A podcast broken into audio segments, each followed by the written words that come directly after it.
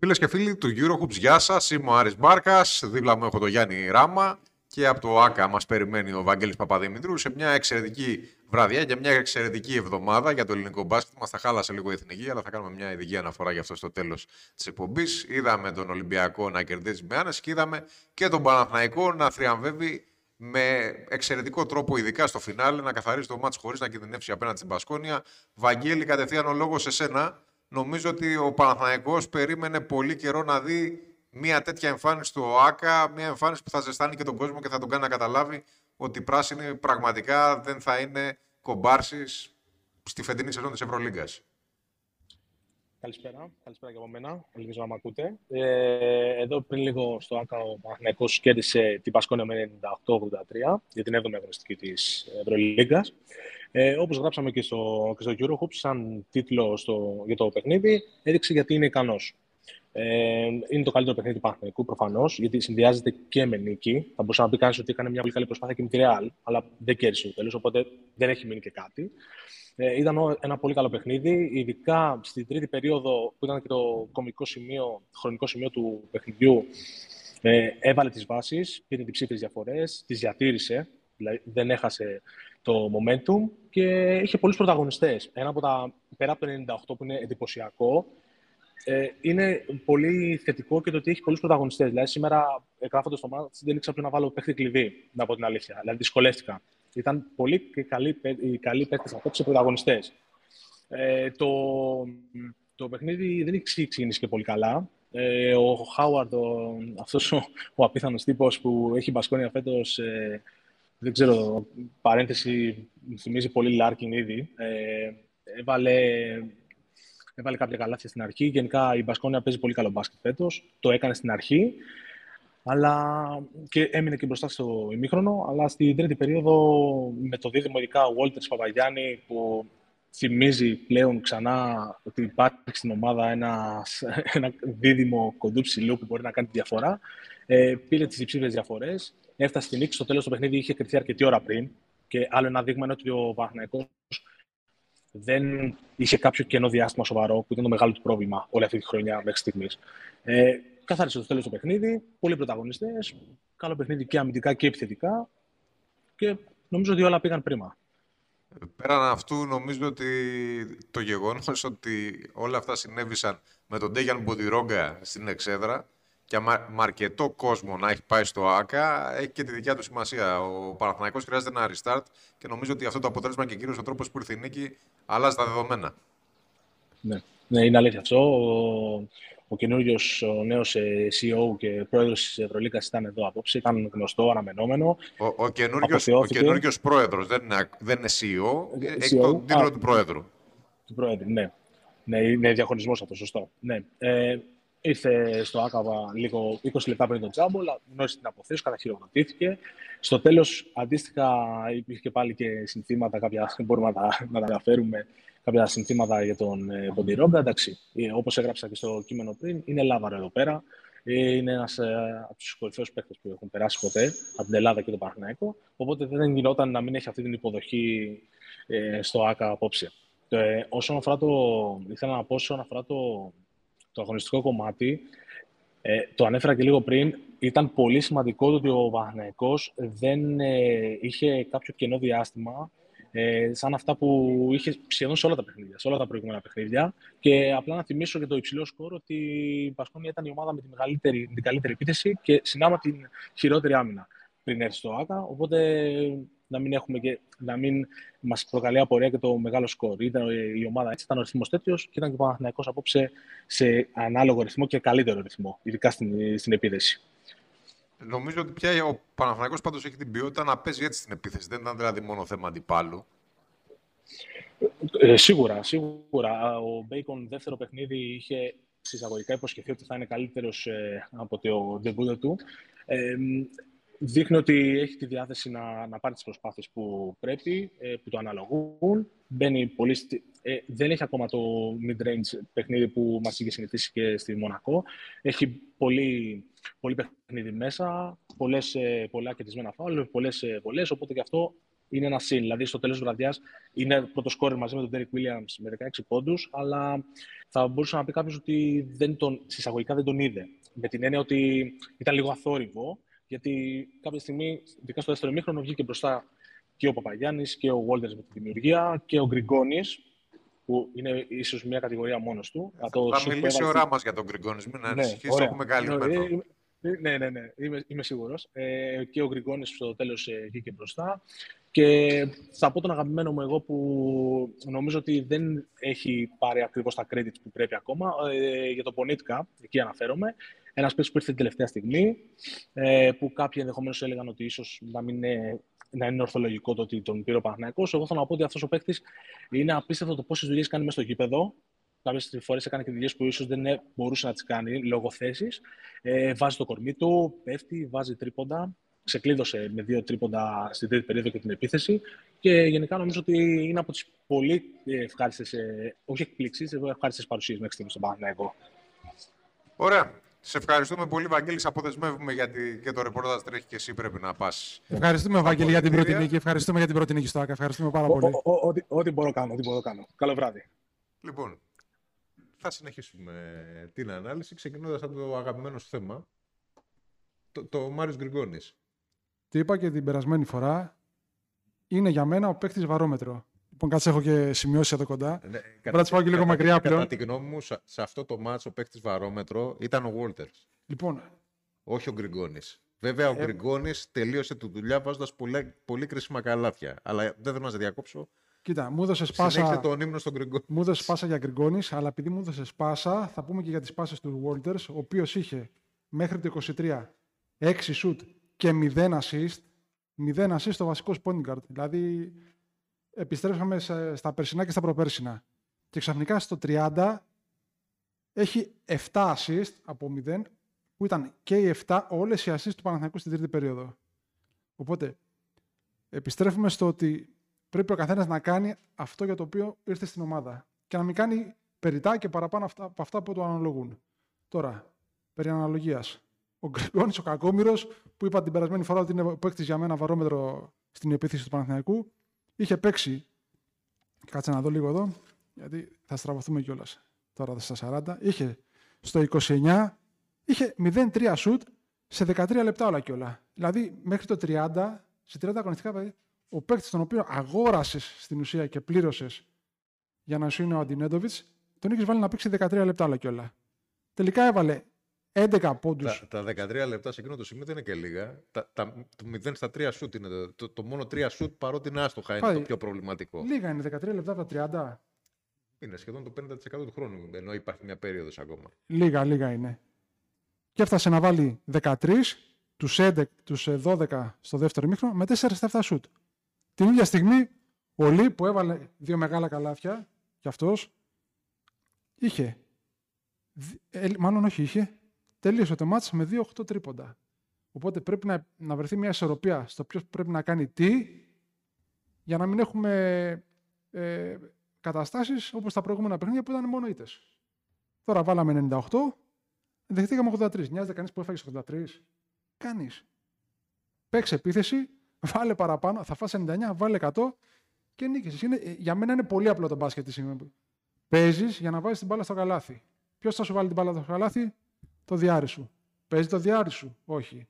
Ποιος παίζει, ο Άσος. Κάνει 10 σου το Άσος. Γιατί να κάνει 10 σου το Άσος, αφού έχει έρθει για να δει μια assist; Κοίτα, προ, προφανώ. Και να είναι combo guard να το καταλάβω. Προ, είναι προφα... Προφανώς αυτό που λες για το Γκριγκόνης έχει απόλυτη ουσία και είναι και η πραγματικότητα γιατί γι' αυτό τον πήρες. Και ο Γκριγκόνης ναι. δεν μπορεί να, να σου προσφέρει και κάτι άλλο στο παιχνίδι. Αυτό θα το κάνει ο Πονίτκα, θα το κάνουν άλλοι παίκτες. Αλλά θεωρώ ότι πέρα από τον Γκριγκόνης, οι 98 πόντι πια εξηγούνται και από τη συνολική ποιότητα που έχει ο Παναθηναϊκός. Ήταν τραυματίας ο Βόλτερ, δεν υπήρχε Μπέικον. Ποιότητα ανέκαθεν Όλο... υπήρχε. Θεωρώ ότι αυτή τη στιγμή έχει κάνει και ένα άλμα στο βάθος του ρόστερ και στο, στο πόσου παίχτες έχει που μπορούν να σταθούν στο υψηλό επίπεδο με αξιώσεις ο Παναθηναϊκός που είναι πολύ πιο εύκολο να παίξει αυτό που παίζει. Και παρότι αυτή τη στιγμή έχει, συνεχίζει να έχει ανενεργό τον Άντριου Άντριους, ο οποίος συνεχίζει να είναι στην ομάδα. Έχεις 7 ξένους, άρα έχεις ήδη 7 παίχτες για ένα rotation βάλε και ένα-δυο Έλληνες. Σου λέω, το είπα και την περασμένη εβδομάδα. Rotation υπάρχει. Πρέπει να μοιραστούν σωστά οι χρόνοι και οι αρμοδιότητες. Εκεί, αυτό πρέπει να μοντάρει πλέον η ομάδα. Όσο το κάνει, θα παίζει έτσι. Όσο δεν το κάνει, δεν θα παίζει έτσι. Και, δηλαδή, έκασα και το βρήκα. Ε, με 13 πόντους, με 13 πόντους δέχτηκες τώρα, τώρα από την Μπασκόνια, και έβλησες. Και έβλησες, φορές τα έχεις κερδίσει άλλα παιχνίδια, τα χωρίς το ζόρι. Δηλαδή, με τέσσερις από την Άλμπα, με 13 πάλι από την Μονακό, 15 από την Μακάμπη, 15 από την Μακάμπη. Βάλε 98, βάλε 98 και παρέλα που λέω. Είναι υποθετικό, αλλά παίξε μπάσκετ, παίξε επίθεση, αυτό είναι. Σε επίθεση, αυτό είναι. Και νομίζω ότι είδαμε και ότι θα μαζί στον κόσμο θα τον ευχαριστήσεις. Δεν θα ξαναμάθει. Καλό είναι και το αποτέλεσμα, αλλά όταν συνοδεύεται και από 98 δεν τους κατεπέφτει εμφάνιση, αλλάζουν όλα, αλλάζει Δεν θα ήταν τέτοιο να έχεις κερδίσει, ξέρω, 61-60. Θέλω να πω αυτό που λες εσύ είναι κάτι που πρακτικά οφείλει να το κυνηγήσει πια και ο Παναθηναϊκός γιατί φαίνεται ότι μπορεί να το παίξει, μπορεί να το υποστηρίξει. Ναι. Απέναντι σε μια ομάδα που είναι εντελώς run and gun, ο Παναθηναϊκός που φαινόταν στο πρώτο ημίχρονο ότι θέλει να κόψει το ρυθμό, να πάει σε ένα σχετικά αργό τέμπο, να ελέγξει το παιχνίδι και να το πάει στα δικά του μέτρα, στο δεύτερο ημίχρονο άλλαξε εντελώς προσανατολισμό και είδαμε να παίζει ένα μπάσκετ που θα περίμενες πούμε, ότι μπορεί να το παίξει η Μπασκόνια και να είναι πιο αποτελεσματικός από την Ναι, ναι. Μπασκόνια. Κοίτα, και πέρα από την ε, επίθεση, μακάρι ότι κακό κείμενο είδαμε στα προηγούμενα παιχνίδια να ήταν της εποχής. Ότι ε, νέα ομάδα, νέοι παίχτε έρχονταν και στη διάρκεια ενώ έχει αρχίσει η χρονιά. Δηλαδή να οφείλονταν σε αυτό το πράγμα.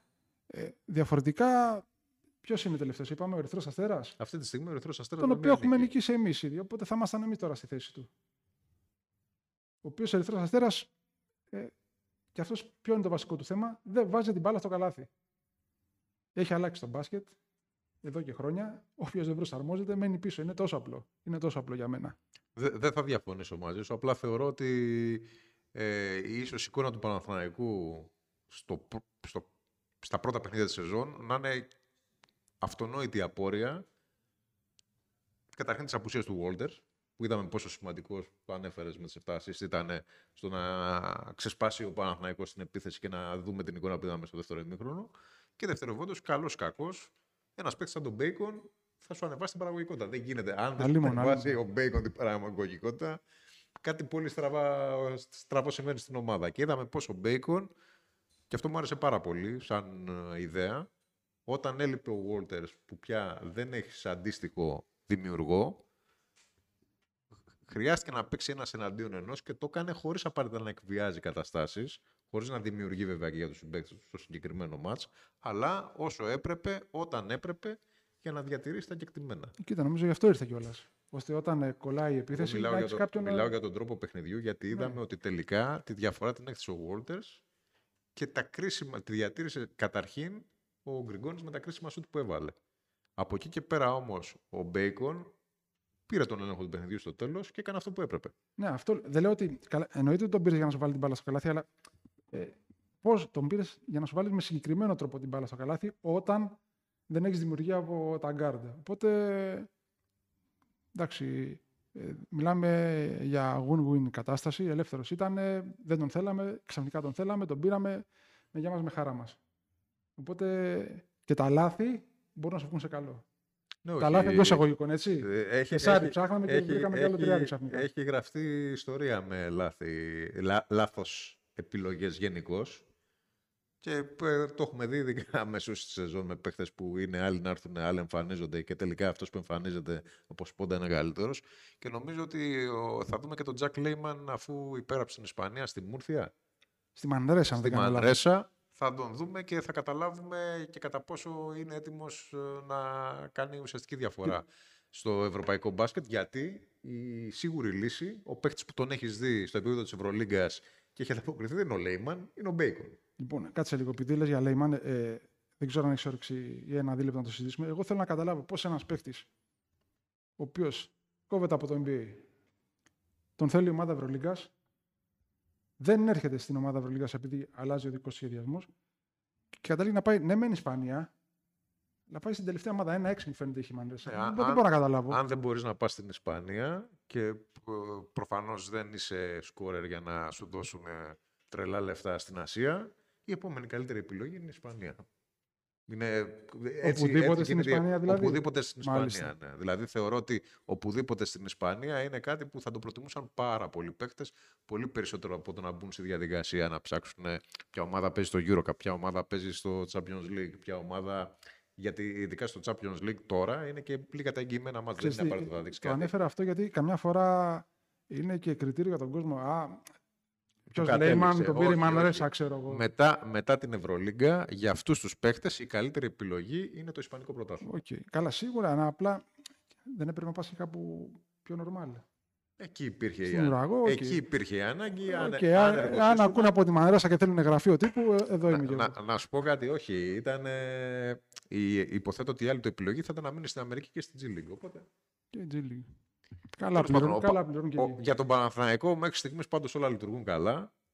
Και Πότε, σήμερα, κάτσε τι ώρα λειτουργούν καλά; Σήμερα λειτουργήσαν καλά. η ένδειξη που υπάρχει για την προσθήκη Bacon και για την επιστροφή Walters δεν μπορείς να πεις ότι είναι αρνητική σε καμία περίπτωση. Κοίτα, λοιπόν, κάτσε. Ε, μέχρι στιγμής το σημερινό είναι η εξαίρεση. Έτσι έχει φανεί. Πάμε να δούμε πόσες φορές θα το επαναλάβεις στα επόμενα παιχνίδια. Το επόμενο βέβαια είναι και λίγο περίεργο. Είναι η Φενέρ. Δεν πας να παίξει και σε μια απλή έδρα και με μια τυχαία ομάδα. Αλλά μακάρι να, το, να κάνει back-to-back καλές εμφανίσεις. Πρόσεχε, ε, και ας χάσει. Δεν με νοιάζει να χάνει. Ναι, Νομίζω ότι, Παίξε και χάσει. νομίζω ότι πέρα από το αποτέλεσμα, η εικόνα που βλέπουμε στον Παναθηναϊκό είναι εικόνα βελτίωσης και σιγά σιγά βλέπουμε να υπάρχουν ρόλοι. Αν αυτό που το είδαμε τώρα σε δύο μάτς, αν το δούμε σε τρία, σε τέσσερα, σε πέντε, σιγά σιγά θα αρχίσει να υπάρχει και διαφορετική αντιμετώπιση καταρχήν από τον κόσμο του Παναθηναϊκού προς την ομάδα Νόμιζα θα έλεγε από τους διαιτητές και, και, μου το δευτε- χάλασες. και δευτερευόντως, και δευτερευόντως από την υπόλοιπη διοργάνωση. Δηλαδή, ε, όλοι πια θεωρούν τον Παναθηναϊκό ως μια ομάδα επικίνδυνη εντός έδρας, που όμως είναι και ευκαιρία για να πάρουν ένα διπλό.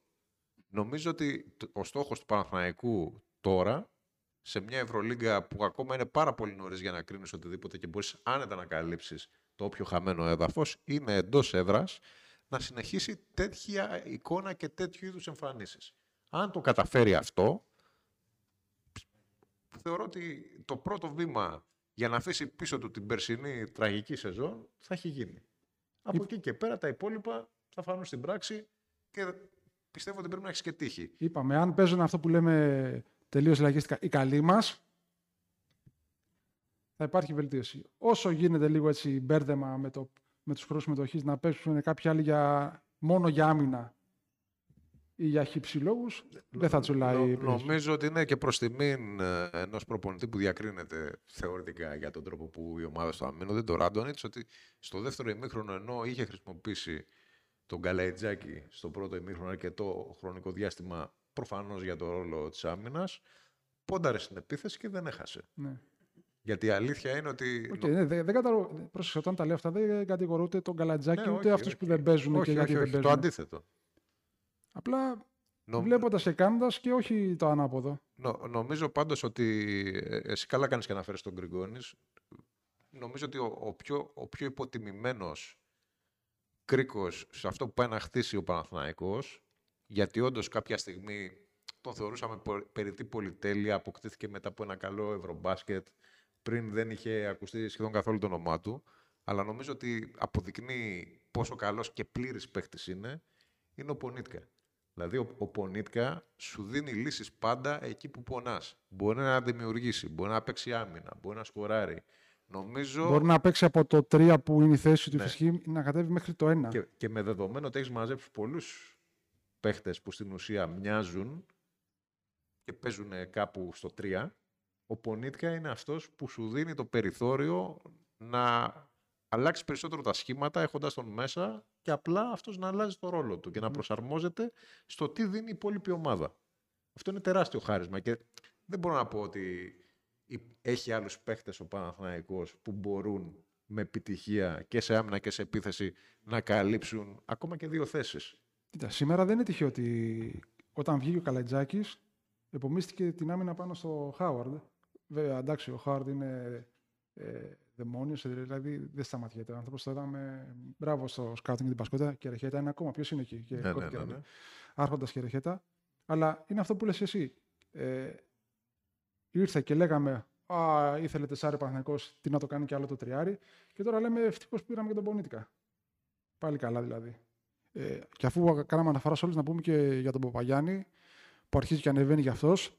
Πρώτο double-double, πρώτη φορά που έφτασε σε διψήφιο αριθμό rebound φέτος στην Ευρωλίγα. Δηλαδή το έχω παράπονο και καημό. Έχω πει πρέπει να έχει 15 rebound σε κάθε παιχνίδι. Στην καθησιά του. Στην καθησιά, πολύ εύκολα κιόλας. Πολύ εύκολα. Δεν με νοιάζει αν θα είναι επιθετικά ή αμυντικά. 15 στη χειρότερη. Πήγε 11 σήμερα, καλά είναι γι' αυτό. Λοιπόν, όλα πήγανε καλά για τον Παναθηναϊκό, όλα πήγανε καλά και για τον Ολυμπιακό. Ε, μπορεί κάποιος να πει ότι η Παρτιζάν ήταν α, λειψή, αλλά απ' την άλλη είχε ένα rotation ανάλογο με αυτό που είδαμε να χρησιμοποιεί και κόντρα στον Παναθηναϊκό. Ε, δηλαδή, 8 παίχτες είχε. Ε, στην, ουσ- στην ουσία, ε, μόνο έξω με λείψε, έτσι. Ε, ναι, απλά, Στην ουσία. απλά θέλω να πω, επειδή το μπάσκετ δεν είναι και μαθηματικά, άμα ήταν έτσι θα βάζαμε τους παίχτες, θα ήταν φάνταζι, θα βάζαμε τους παίχτες να βγάλουν τα στατιστικά τους με το μέσο όρο και θα υπολογίζαμε ποιος είναι ο νικητής. Το- Το πρόβλημα της Παρτιζάν περισσότερο ήταν ότι δεν μπορούσε να προετοιμάσει το μάτς, γιατί δεν είχε παίχτες να κάνει ούτε καν μια κανονική προπόνηση. Έκανε προπόνηση στην Αθήνα με 8 παίχτες. Παρά το γεγονός ότι είχε ουσιαστικές απουσίες και στο τέλος, παρότι ο Ολυμπιακός γενικά ήταν καλύτερος όλο το μάτς, έσκασε η Παρτιζάν. Δε, ε, θεωρητικά, ναι, ακόμα και αν είχε περισσότερες επιλογές ο Μπράντοβιτς, δεν θα έκανε πολύ διαφορετικό rotation. Και όντως η μοναδική ουσιαστική απουσία ήταν του έξω και φάνηκε. Αλλά από εκεί και πέρα δεν μπορεί να αρνηθεί κανείς το γεγονός ότι η Παρτιζάν αυτό το match συνειδητά το θυσίασε γιατί αναγκάστηκε να το θυσιάσει από την ε, αυτονόητη κλίση των ε, Σέρβων στην εθνική τους ομάδα. Δεν είναι μυστικό ότι τόσο η Παρτιζάν όσο και ο Ερυθρός Αστέρας και στο ποδόσφαιρο και στο μπάσκετ σε πολύ μεγάλο βαθμό στηρίζονται σε κρατικές επιχορηγήσεις. Επομένως, όταν κάτι ήταν προαποφασισμένο από την Ομοσπονδία, δεν υπήρχε και άλλη επιλογή. Ήταν συνειδητή απόφαση της Παρτιζάν. ο- συνειδη- Ήταν μια πραγματικότητα με την οποία έπρεπε να συμφιλειωθεί η Παρτιζάν ότι αυτό το μάτς δεν θα μπορούσε να το διεκδικήσει υπό κανονικές συνθήκες και αυτό ακριβώς συνέβη. Το γεγονός ότι στο τέλος η ομάδα κατέρευσε και ο Ολυμπιακός ήταν για άλλη μια φορά εντυπωσιακός, έδειξε το καλό του πρόσωπο, θύμισε σε όλους γιατί βρίσκεται εκεί που βρίσκεται, είναι άλλη συζήτηση και προφανώς και αυτό ενόχλησε τον Κοίταξε, Μπράδο ε, στην συνέντευξη τύπου. όχι με 8 ή 9 και 10 και με 15 παίκτες πιστεύω να ερχόταν η Παρτιζάν. Ε, δεν ήταν από τα μάτια τα οποία μπορούσε να δει. Δεν πιστεύω ότι είναι ακόμα σε αυτό το επίπεδο. Ε, οπότε επιστρέφουμε σε αυτό που είχαμε πει και την περασμένη εβδομάδα στο, στην ήττα του Ολυμπιακού από τη Βαλένθια, ότι κάθε παιχνίδι στο Ζέφι είναι δικό του για να το χάσει. Ε, εγώ παραξενεύτηκα όταν άκουσα χθες τον Κώστα τον Σλούκα να λέει ότι υπήρχε πίεση από τις προηγούμενες δύο ήττες. Δεν το καταλαβαίνω. Είναι έβδομη αγωνιστική ακόμα. Και τρίτη να έκανε. Δεν νομίζω ότι μπορούσε να το πάρει κανένα στο κεφάλι. Πάλι θετικό ρεκόρ θα είχε.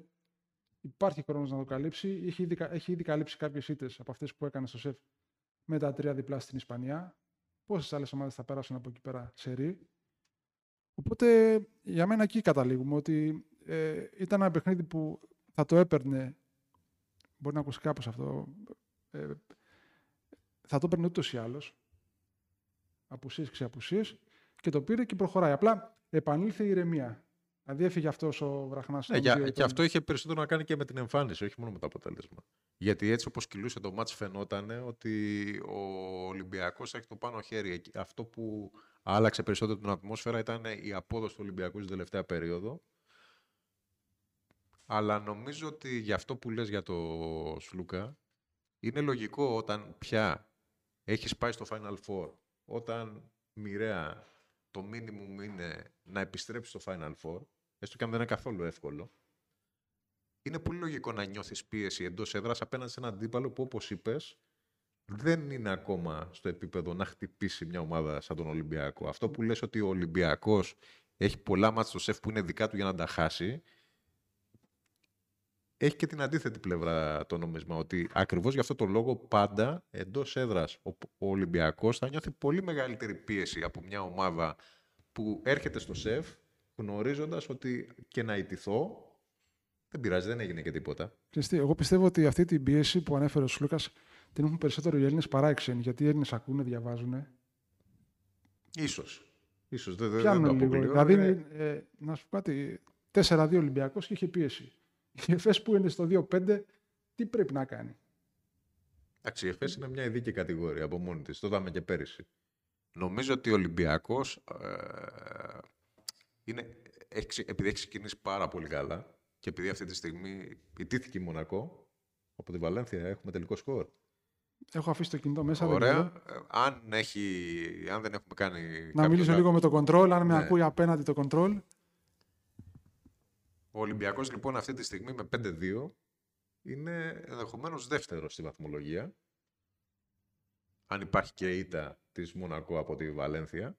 Επομένως το θέμα είναι πόσο ψηλά κοιτάζεις. Δηλαδή πέρα από αυτό που λες εσύ και για την πίεση που μπορεί να υπάρχει να μην υπάρχει είναι πάρα πολύ νωρίς για να σκεφτείς ακόμα το τι θα γίνει στα play-off, με ποιον θα διασταυρωθείς, τι θα γίνει στο Final Four, Έχουμε πάρα, πάρα πολύ δρόμο μέχρι τότε, αλλά όταν έχεις ανεβάσει τόσο ψηλά τον πύχη, όταν έχεις κάνει τέτοιες εμφανίσεις, όταν, όταν, όταν, όταν, είναι πολύ λογικό να νιώθεις. Δηλαδή, αυτή η δήλωση εμένα δεν με ξενίζει και τόσο. Κοίτα, ε, Γιατί- ίσως εγώ ως Παναθηναϊκός έχω ξεσυνηθίσει και το λέω έτσι. Όχι, όχι. Απλά δεν μπορώ να καταλάβω γιατί Θέλω- μια τρίτη θέλω να- σερί θέλω τα να σου έκανε πω- τέτοια θέλω- ζημιά, έβδομη αγωνιστική. Θέλω να σου πω ότι πο- πολύ λίγες ομάδες στην Ευρωλίγκα, όταν παίζουν εντός έδρας, ε, έχουν την πολυτέλεια να πούνε ότι δεν με πειράζει γιατί.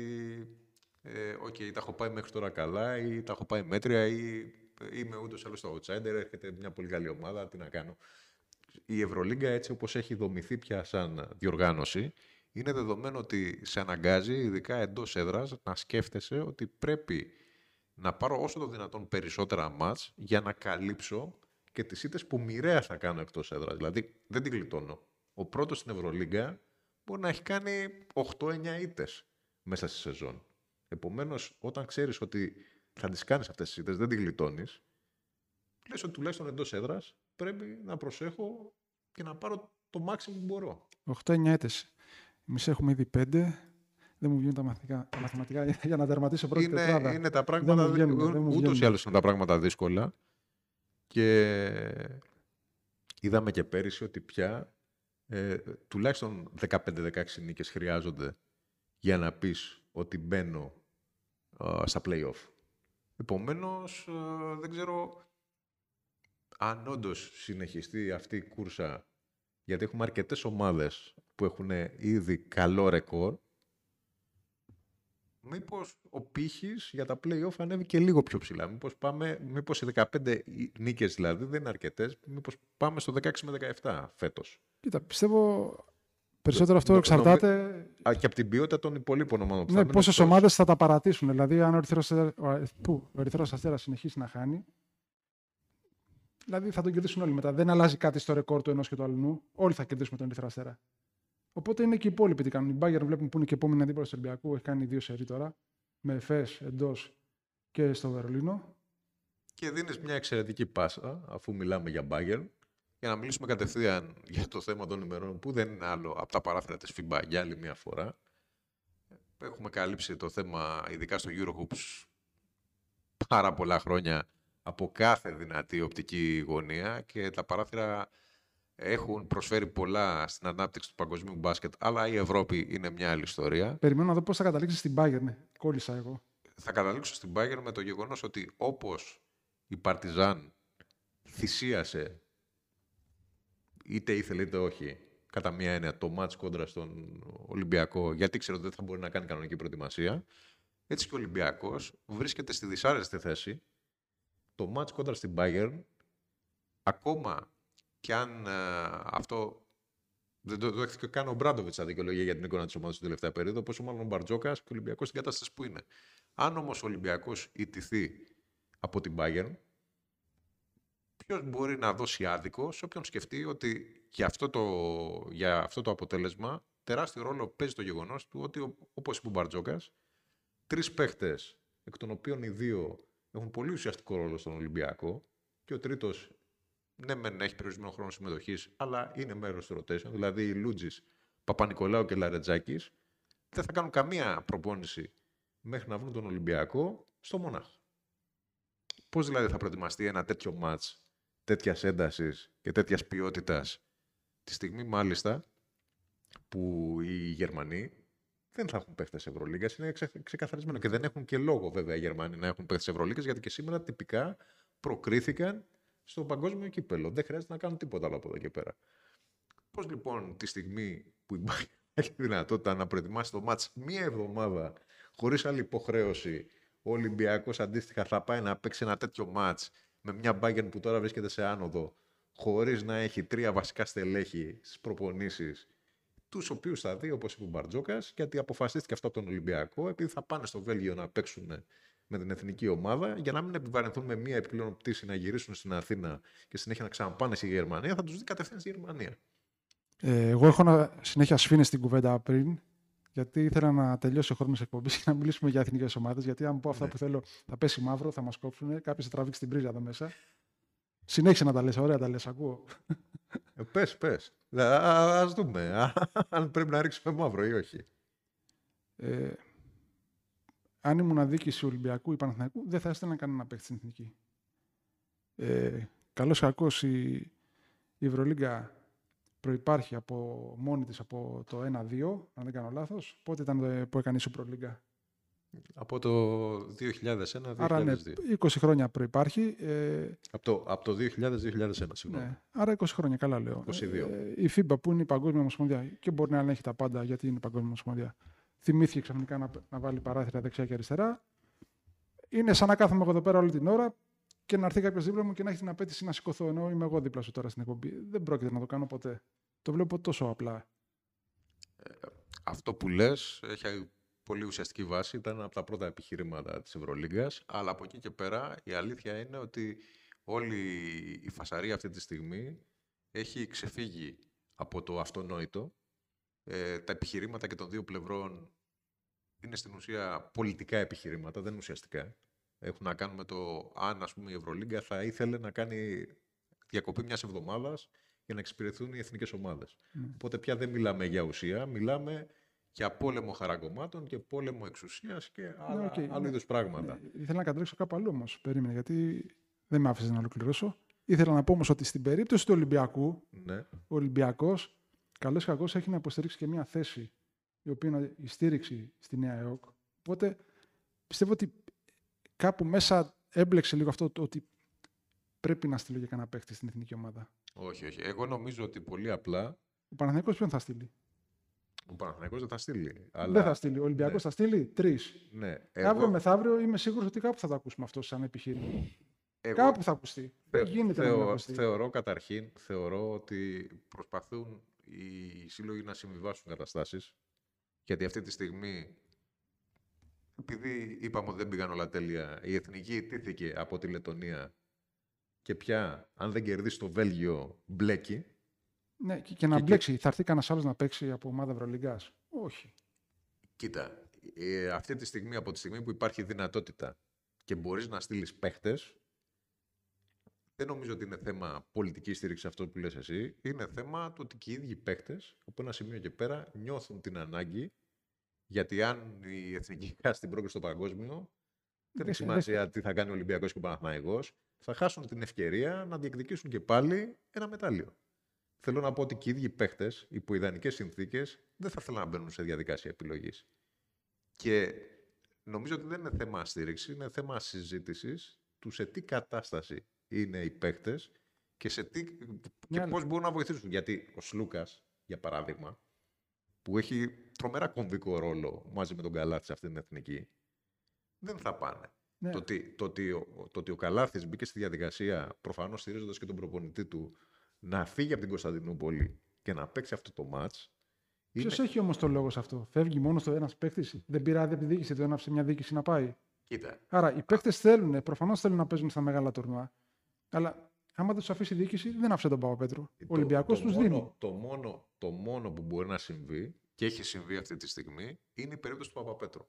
Όπου εκεί η Παρτιζάν δεν έδωσε τον παίχτη. Ναι. Έκανε μια επίσημη διαμαρτυρία η ΕΟΚ, αλλά το τι θα συμβεί από εδώ και πέρα. Οι παίχτε Ευρωλίγα. Όποιος θέλει πάει και παίζει, άμα δεν έχει μάτσα εκείνη την ημέρα. Υπάρχει δικαστική απόφαση, την οποία έχουν χρησιμοποιήσει και η Ευρωλίγκα και η FIBA, η οποία λένε ότι ο παίχτης είναι αυτομάτως διαθέσιμος και εξαρτάται από τη δικιά του επιθυμία το αν θα αγωνιστεί ή όχι. Άρα, π.χ. ξέρω εγώ, ο Παπαγιάννης μπορεί να πάει να παίξει στο Θεωρητικ- Βέλγιο. Θεωρητικά. Πού θεω- παίζουμε, στην θεω- Όλες, πού παίζουμε. ναι, Μπορεί να θεω- πάει. Μπορεί να πάει. Θεωρητικά, αν βγει επισήμως μια ομάδα και πει εγώ απαγορεύω στον παίχτη μου να συμμετάσχει στην εθνική, είναι παράνομη η ομάδα. Δηλαδή, ο, ο Παναθηναϊκός, ξέρω εγώ, αν δεν κάνω λάθος, Κυριακή παίζουμε στην Καρδίτσα. Μπορεί μετά να πάει ο, του Ολυμπιακού με τι θα πάνε, με τι πτήση; Πότε; Με, Μπορεί να πάνε με μαζί; εμπορική πτήση θα πάει όλη η εθνική. Γιατί Μπορεί να, είναι πάει μέσω Δευτέρα, Βρυξελλών. μπορεί να εμφανιστεί Δευτέρα πρωί να παίξει και ο Παπαγιάννης; Ε, έχει νόημα. Πρέπει να ρωτήσει κανέναν. Από μόνος του δηλαδή. Αν είναι συνεπής σε επαγγελματικές του υποχρεώσεις προς το κλαμπ και σηκωθεί και φύγει, θεωρητικά δεν μπορεί να του πει κανένας τίποτα. Μα κάτσε και να προπονηθεί με την ομάδα πάλι υποχρέωση, δεν είναι; Ή, δεν νομίζω ότι τα συμβόλαια περιλαμβάνουν και τις προπονήσεις, περιλαμβάνουν τους αγώνες. Οκ. Καταλαβαίνεις πώς θέλω να σου το Οκ, πω. οκ. Ε, Σκαστοί οπότε- αύριο όλοι στο Παναθηναϊκό από την προπόνηση. υπάρχει, υπάρχει, υπάρχει, είναι, το, αυτό είναι το νομικό σκέλος. Το ουσιαστικό σκέλος είναι ότι από εκεί και πέρα το τι πιέσεις, δηλαδή θυμάσαι ότι πριν από 3-4 χρόνια προ-COVID, όταν είχε ξεκινήσει αυτή η συζήτηση, γινόταν ε, ο πανικός με το κατά πόσο οι ομάδες απαγορεύουν στους παίχτες, αυτό έλεγε η FIBA, να συμμετέσχουν, να συμμετάσχουν στους αγώνες των εθνικών ομάδων ή αν είναι δικιά τους επιθυμία. Από εκεί ξεκίνησε όλη αυτή η ιστορία και βγήκε η δικαστική απόφαση. Ε, τώρα έχουμε φτάσει στο σημείο, γιατί ε, συνέβη με τον Παπαπέτρου, συνέβη ακόμα περισσότερο με το Ισραήλ αυτό το πράγμα. Και με το Γιάμαντάρ, που η Παρτιζάν έδωσε τους Σέρβους παίχτες, αλλά δεν δίνει τον Έλληνα και τον Ισραηλινό στις εθνικές ομάδες. Αυτό δεν μπορεί να ρυθμιστεί αν δεν υπάρξει ένα πλαίσιο συμφωνίας της Ευρωλίγκας με τη FIBA, που αυτή τη στιγμή δεν υπάρχει. Το μόνο που υπάρχει είναι μια σχετική καλή θέληση από κάποιους συλλόγους της Ευρωλίγκας, οι οποίοι, η, η μία ανάγνωση είναι αυτή που λες εσύ, ότι ο Ολυμπιακός θέλει να στηρίξει την ΕΟΚ. Η άλλη ανάγνωση είναι Όχι, θέλει να στηρίξει την εθνική και συγχρόνως, αφού Ναι. το δίνει ευκαιρία, στηρίζει Όχι, και την ΕΟΚ. Η άλλη ανάγνωση είναι ότι υπάρχει ένας πολύ σημαντικός αριθμός πια συλλόγων της Ευρωλίγκας, οι οποίοι θέλουν να δείξουν ότι εμείς δεν θέλουμε να είμαστε σε αντιπαράθεση με τη FIBA και θέλουμε να δώσουμε παίχτες για να δείξουμε ότι έχουμε αυτή τη δυνατότητα. Και οι χαμένοι, σε αυτό συμφωνούν όλοι, ε, είναι οι ίδιοι παίχτες. Οι οποίοι παίχτες έχουν, γι- έχουν, τρέχουν σαν το βέγκο, κινδυνεύουν με τραυματισμούς και αυτή τη στιγμή βρίσκονται στη μέση ενός πολέμου και είναι οι μοναδικοί που δέχονται πείρα. Λοιπόν, αυτό δεν πρόκειται να φτιάξει ποτέ, δεν πρόκειται να λυθεί το πρόβλημα. Γιατί και οι παίκτε της Ευρωλίγα να πάνε, ξέρουμε πλέον ότι οι πολύ καλοί Ευρωπαίοι είναι στο NBA. Οπότε, αν δεν γίνονται προκριματικά καλοκαιρινούς μήνες ή αν οι προκρίσεις δεν δίνονται όλες οι προκρίσεις μέσα από τα μεγάλα τουρνά, δηλαδή πώς θα πας στου Ολυμπιακού Αγώνε, μέσα από τον παγκόσμιο. Ε, Πώς θα πας στο παγκόσμιο, κάπως αλλιώς. Κάτι να γίνει. χ- χαίρομαι που με διαβάζεις και δεις στα αγγλικά, γιατί αυτό σήμερα Το στην έγραψες. αγγλική Δεν διαβάζω αγγλική ροή, έκδοση. εγώ μόνο ελληνικά. Λοιπόν, ε, το θέμα είναι ότι από την άλλη πλευρά δεν μπορούμε να παραγνωρίσουμε το γεγονός ότι σε επίπεδο ε, ανάπτυξης του αθλήματος, ειδικά στις χώρες που δεν υπάρχει παράδοση ή δεν υπάρχει ένα start του NBA ή δεν υπάρχει ένα δυνατό πρωτάθλημα, τα παράθυρα έχουν βοηθήσει, δηλαδή υπάρχουν τα νούμερα που το στηρίζουν αυτό. Το θέμα είναι ότι για να βοηθήσουν πραγματικά πρέπει να συμβεί αυτό που λες εσύ. Ε, όσο, Δι- όσο θα- καλή θα είναι πάντα ομάδα- δικημένοι κάποιοι. Όσο, όσο καλή ομάδα και να είναι η εθνική Ελλάδος με όλους τους παίκτες της Ευρωλίγκας διαθέσιμους, όσο καλή ομάδα και να είναι, αν πάει στη Σουηδία να παίξει και δεν έχει τον Αντετοκούμπο, δεν θα γεμίσει ένα γήπεδο 20.000 θέσεων. Αν πάει με τον Αντετοκούμπο, οι 20.000 θέσεις μπορεί να είναι και λίγες. Μπορεί να γίνει σε ποδοσφαιρικό μάτσα, αν, ε, ε, γήπεδο, αν Και- είναι καλοκαίρι και το μπο- μάτσα. Όχι το γήπεδο, μπορεί να μην κερδίσει κιόλας, όχι να γεμίσει το γήπεδο. Εννο- Εννοείται, εγώ σου λέω έχει- ότι έχει τακτοποιηθεί το θέμα. Είναι όλοι οι παίκτες τη Ευρωλίγκας διαθέσιμοι για όλες τις ομάδες και πας και παίζεις σε μια χώρα τέτοια που δεν έχει μπασκετική παράδοση, έχει κανένα δύο καλούς παίκτες και ξέρεις εκ των προτέρων ότι θα πας και θα κάνεις ένα περίπατο. Μια τε... Πας και παίζεις στην Αγγλία. Εννοείται ότι οι παίχτες, οι Έλληνες, στο επίπεδο της Ευρωλίγκας είναι στάρ πρώτου μεγέθους. Εννοείται ότι έχουν ένα πολύ μεγάλο κοινό το οποίο τους στηρίζει. Στις χώρες όμως που ήδη το μπάσκετ είναι ανεπτυγμένο. Ναι, ο Ισπανός, ο Έλληνας, ο Τούρκος θα πάει να δει τον Καλάθι. Θα πάει να δει τον Σλούκα. Θα πάει να δει τον Ντατόμε. Θα πάει να δει τον Γιούλ. Αν πάει ο Γιούλ, ο Καλάθης και ο Ντατόμε να παίξουν στο Λονδίνο, γίνεται το ματς να γίνει στην O2 Arena και να γεμίσει το γήπεδο; Να σου πω λίγο. Ε, είχε ένα καλό μάτι μου φαίνεται τώρα, δεν ξέρω, πρέπει να τέλειωσε όλες. Λιθουανία με. Ε, ε, τελείωσε πάρα πολύ νωρίς. Α, ναι. Λιθουανία-Γαλλία. Λιθουανία-Γαλλία. Οκ. Πες ότι ήταν τελευταία αγωνιστική. Ναι. Και κρινόταν η πρόκληση για μία από τις δύο ομάδες. Οκ. Ποια έχει περισσότερους NBAers. Η Γαλλία. Η Γαλλία. Είναι, είναι Άρα κακό- ποια θα, είναι- ήταν, ποια, ποια θα ήταν χαμένη στην όλη υπόθεση; Η Γαλλία, αλλά είναι κακό το παράδειγμά σου. Γιατί; Γιατί η Γαλλία έχει διαθέσιμο το Γουεμπανιάμα για αυτό το παράθυρα και είναι ο παίχτης και Θες η να πω για ομάδα το Μπανιάμα τώρα που εδώ να, σώζει, να πέσει που μαύρο; σώζει το, το γόητρο και το ενδιαφέρον των παραθύρων εκτός Ευρώπης. Θα Α- βάλω... αν βλέπουν εκτός Ευρώπης τα παράθυρα κάποιοι, στην Αμερική, στην Κίνα, στην Αυστραλία, οπουδήποτε, τα βλέπουν καθαρά αυτά τα παράθυρα του Νοεμβρίου, γιατί υπάρχει ο Κομπανιάμα. Γιατί υπάρχει το, επε- το, το νούμερο ένα του επερχόμενου draft. Θα γράψω την άποψή μου για τον ε, Βεμπανιάμα ή Γουεμπανιάμα, όπως λέγεται. Θα τη σφραγίσω σε ένα φάκελο. Θα την έχω εδώ πέρα όλη την ώρα να υπάρχει, έτσι, να φαίνεται στο τραπέζι πάνω και θα την ανοίξω την κατάλληλη στιγμή, δικαιωμένος. Αυτό έχω να πω μόνο. Το, το τραγικό στο δικό σου επιχείρημα, το οποίο είναι σωστότατο, είναι το εξής ότι όταν φτάσουμε στο σημείο να κρίνεται μία θέση και όντως εκεί μπορεί να παίξει ρόλο το ότι ο NBA δεν μπορεί να είναι παρόν γιατί πολύ απλά το NBA δικαίω, δικαίως ή αδίκως είναι άλλος πλανήτης και δεν μπορεί να το αγγίξει η FIBA. Αυτό όποιος πιστεύει ότι μπορεί να συμβεί από τη μία μέρα στην άλλη ουρανοβάτη. Εκεί λοιπόν που θα τον χρειάζεσαι πραγματικά τον NBA για να σου καθορίσει μία πρόκριση, εκεί δεν θα τον έχεις. Και αυτό είναι κάτι που ακόμα δεν έχει πέσει καν στο τραπέζι. Ε, είναι, έχουν επικαλύψει τόσο πολύ τις συζητήσεις, η αντιπαράθεση μεταξύ της Ευρωλίγκας, το ποιος δίνει παίχτη πού, τι κάνει ο κάθε σύλλογος, αν θέλει να έρθει ο χ ψ ο μέγα παίχτης, που το που ένα πολύ σημαντικό πρόβλημα, το κατά πόσο μπορεί να πει κάποιος ότι αλλοιώνεται ο ανταγωνισμός με την απουσία κάποιων συγκεκριμένων παικτών που είναι τεράστια μεγέθη, έχει περάσει εντελώς το περιθώριο. Βέβαια, το αντεπιχείρημα και τη FIBA, το οποίο δεν είναι εντελώς λάθος, είναι ότι αν πραγματικά ένας παίκτης του NBA θέλει να βοηθήσει, μπορεί να το κάνει στα δύο καλοκαιρινά παράθυρα. Τα δύο χειμερινά παράθυρα είναι, όλοι, όλοι, είναι μια διαφορετική ιστορία. Αλλά δυστυχώς, αυτή τη στιγμή, όλο το ευρωπαϊκό μπάσκετ κάθεται και ασχολείται με τα δύο χειμερινά παράθυρα και έχει γίνει μέγα θέμα. Θα λυθεί. Για Είμαι- μένα ε, είναι πόλεμος εντυπώσεων όλα αυτά. Ναι, δεν, είναι, είμαι, δεν είναι ουσιαστικός. είμαι, Για- είμαι, λόγω βέ- του NBA είμαι, είναι πόλεμος βέβαιος, εντυπώσεων. είμαι βέβαιος ότι σε κανένα δύο χρόνια αυτό θα έχει λυθεί.